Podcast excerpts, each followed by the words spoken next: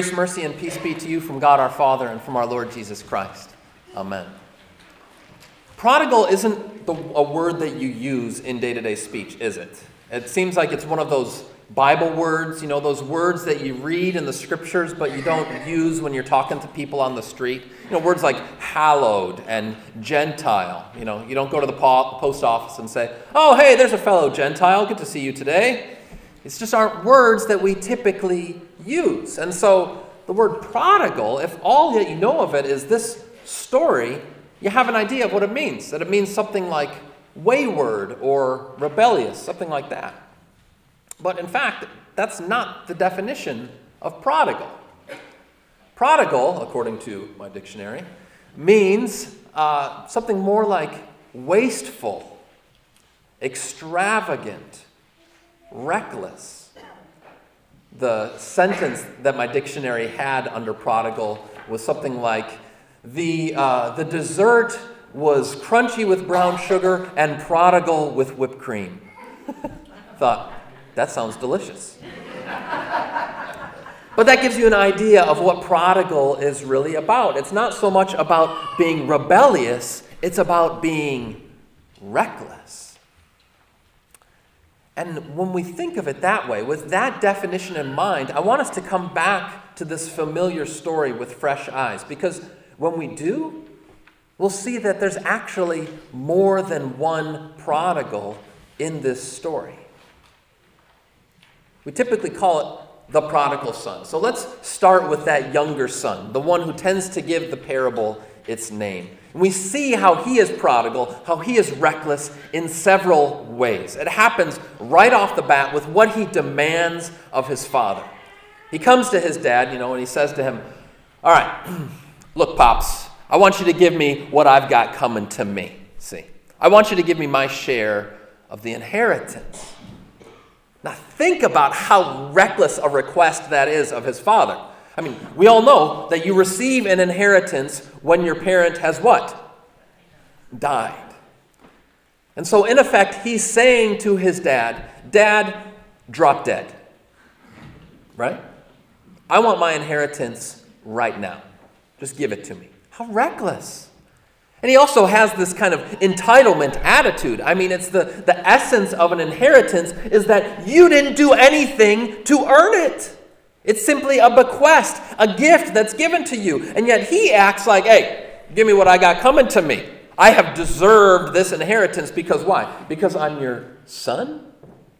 So his heart is totally out of place. How prodigal, how reckless. But then we see that recklessness in what he does with what he gets from his father. This is where the, the parable especially gets its name because he gets that, that money, he gets that, uh, those resources from his father, and what's he do? You know, opens a bank account, starts to invest it shrewdly in some different stocks and bonds, and goes and lives a good middle class life. No! he goes away to Vegas and he burns through it like a tornado going through a trailer park as quick as he can. He spends all of those resources. It doesn't say exactly how quick it's gone, but we get the impression that he's using it pretty quickly. You know, he's got that money in his pocket and he is going to burn it. Before long, he realizes hey, wait a second here. There's nothing left. I need to get a job. And as Leslie pointed out with the kids, where does he find work? He has to go working with the pigs. This is an incredible disgrace for a Jewish son to be working with the pigs. And it gets even worse because he's working alongside those pigs and he's so hungry that he starts to think, you know what, that's that food's looking pretty good. I mean, that slop is not so bad. This is how reckless he's become. But then we see his recklessness in one more way, how he's a prodigal in one more way. Because while he's there chewing alongside the pigs. The thought occurs to him oh, you know what? Why don't I go back to the guy I used to call dad? Because his servants are eating better than I am. I'll just go to him and I'll just become another one of his hired hands. It won't be great, but at least I'll get three square meals. But notice how he's being reckless in this sense. He has completely squandered his identity as a son. Now he thinks that his father is such a miserly old cuss that he won't even receive him back. But instead, he, he's just going to come with hat in hand like a servant. How wasteful! How prodigal! How reckless! But look, this isn't the only prodigal in this story. Jesus tells us a man had two sons. It's not just about that first son, it's also about the second son. And it's easy for us to overlook him. I mean, after all, he is miles apart from his younger brother in so many ways. His younger brother is, is lavish and wasteful, and he is prudent and upright. His, his younger brother is just out there being totally a lush, and he is buttoned up, and, and you know, he's the picture of punctiliousness. There's a phrase for you.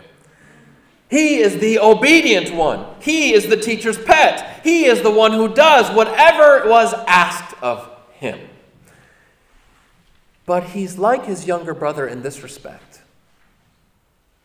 He underestimates the kindness of his father.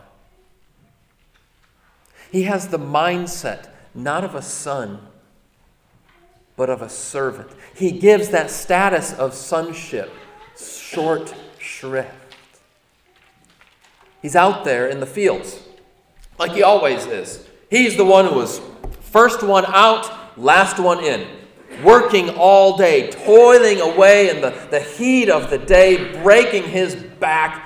And you can just imagine him out there thinking about it. Oh, here I am again, working. Do I see anybody else out here? No. Where's the younger brother? Oh, yeah, he's off chasing skirts. He's not out here helping me. And where's that father of mine, too? Come to think of it, I don't see him either. And then he starts to hear some music. And remember, these are the days he doesn't have an iPod or anything like that. If he's hearing music coming from somewhere, that can only mean one thing a party.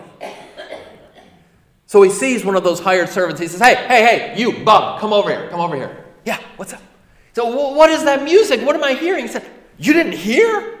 Your younger brother is back. Oh, yeah, your father is throwing the party of a lifetime. He slayed the fattened calf. People are dancing. It's all... He did what now? Your younger brother, he's back. And he's throwing him a party. Yeah, you, I mean, you should be like the maître d'. You're the big brother. yeah, right. I'm not going to come in there, and even if that fattened calf sprouts wings and flies, I'm not coming in there. He's so filled with anger and resentment that he is not going to join in on that party. How reckless. And the father comes out to him to entreat him, to beg him, come into the party already. But what does the son do? Does he say, You're right, Dad, you're right. I should be happy for my younger brother. I want to come in. No, instead, he turns it on the father and starts dressing down his dad. Oh, look, you want me to come into the party because this son of yours is back? Give me a break. All my life, I have been striving and toiling for you. And what have you given me? You haven't thrown me the least bit of a party. No, I'm not going to come in. And come to think of it, I couldn't care less about him or about you. It's the attitude of the older son. He treats his father like he was just a taskmaster rather than a kind and compassionate father. How prodigal. How reckless. So, author by the name of Tim Keller, he says this. He says, The hearts of the two brothers were the same. Both sons resented their father's authority and sought ways of getting out from under it. They each wanted to get into a position in which they could tell the father what to do. Each one, in other words, rebelled. But one did so by being very bad, and the other by being extremely good. Both were alienated from the Father's heart. Both were lost sons. There's more than one prodigal in this story. But in fact, there is one more. Recall again our definition that to be prodigal doesn't mean to be rebellious and wayward, it means to be wastefully extravagant, it means to be reckless. And in that sense, we see that the one who is the most prodigal of all is the Father. The sons, they were reckless in a negative way, but the Father, the Father, he was extravagant, he was reckless in a positive way. You see, that younger son comes to him and he says, Hey, give me what I have coming to me. Now, the father, you're expecting, especially in that culture, which valued so much the authority and honoring of the father, you expect him to say, You want me to do what now? Give you your inheritance, your share, what you've got coming to you? You know what? How about you get out right now? But instead, what does he do? It straight away says, He divided up his property. And I want you to understand this as well that particularly in that culture, if you were going to divide up your property, where were most, most of your assets? They were not in a 401k. They were in what? Your land. He would have had to sell the family farm in order to give his son what he was asking for. Think about how painful that must have been, how extravagant, how prodigal, how reckless. But he doesn't stop there because that younger son goes and wastes all of his father's resources and then he comes back to the father. And did you notice this? Did you notice that the father was not sitting on the porch just toe tapping, waiting for the son to get to him so he could tell him, tisk, tisk, tisk. All right, look, yeah, okay, we'll welcome you back here, but I'm going to put you on a probationary period. See?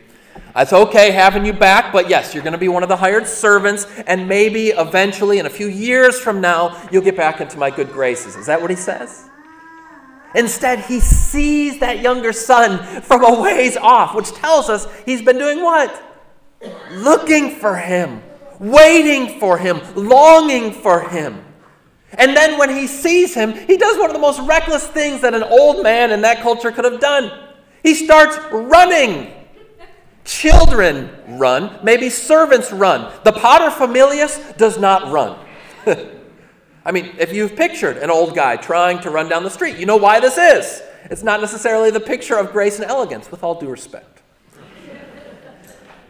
But there he is. He's out running to his son. And when he sees him, he throws his arms around him and starts kissing him. And the son starts giving his rehearsed, prepared speech. Uh, Dear father, I, uh, I have disgraced you. I don't deserve to be called your son. And the father is like, Yeah, yeah, yeah, yeah. He speaks to the servants and says, Go and get the fattened calf, get a ring for his fingers and the sandals for his feet. He doesn't want to hear about his son's speech. He just wants to receive him back in love. How prodigal, how extravagant, how reckless. But there's one more way that we see the recklessness of this father. And it's with the older son. And maybe this is where he's, he's most prodigal of all. Because if there's somebody that no one likes, it's a party pooper. Am I right? Here they are celebrating joyfully, and the older son is just pouting out there. No, I don't want to go in. Now, I don't know about you, but if it's me, if I'm that father, I'm saying, you know what? Forget it, guys. We're going to party. If, that's, if he wants to be the party pooper, he can do it outside. He can throw his own pity party out there, okay? We don't need him. But instead, the father goes out to him, entreats him, begs him again and again, trying, Come on, come on, this is your brother. And the father, the young older son, dresses him down, insults him over and over and over again. But the father continues to seek him out. You didn't give me so much as a, a goat to celebrate. But hear the father's words Son, all that I have is yours. You aren't my servant, you're my son. I love you wholly, freely. not because of, of your obedience or disobedience, not because of what you can do for me, but simply because you're mine. How prodigal, how extravagant, how reckless. But see, this is the love that the Father has for you and me. He is that Father of the story, and He is quite literally reckless. We heard it in our epistle reading today from 2 Corinthians. It says that God was in Christ, reconciling the world to Himself, not reckoning their trespasses against them. The Father is reckless toward you and me. Instead, your sin was reckoned to his Son, our good older brother Jesus. You are forgiven for his sake and welcomed and received into the family of God. This message is not one for you once in your life. This message is for you and me every single day. And for some of you, you have been like that younger son. You have been reckless and extravagant in your life. Maybe you have strayed away from God. That you, you recognize now, you look back on life and you realize that there's things that you regret, times that, that you wasted all the blessings that He gave to you. This message is for you. The Father's arms are open to you, saying, Come, come to the feast.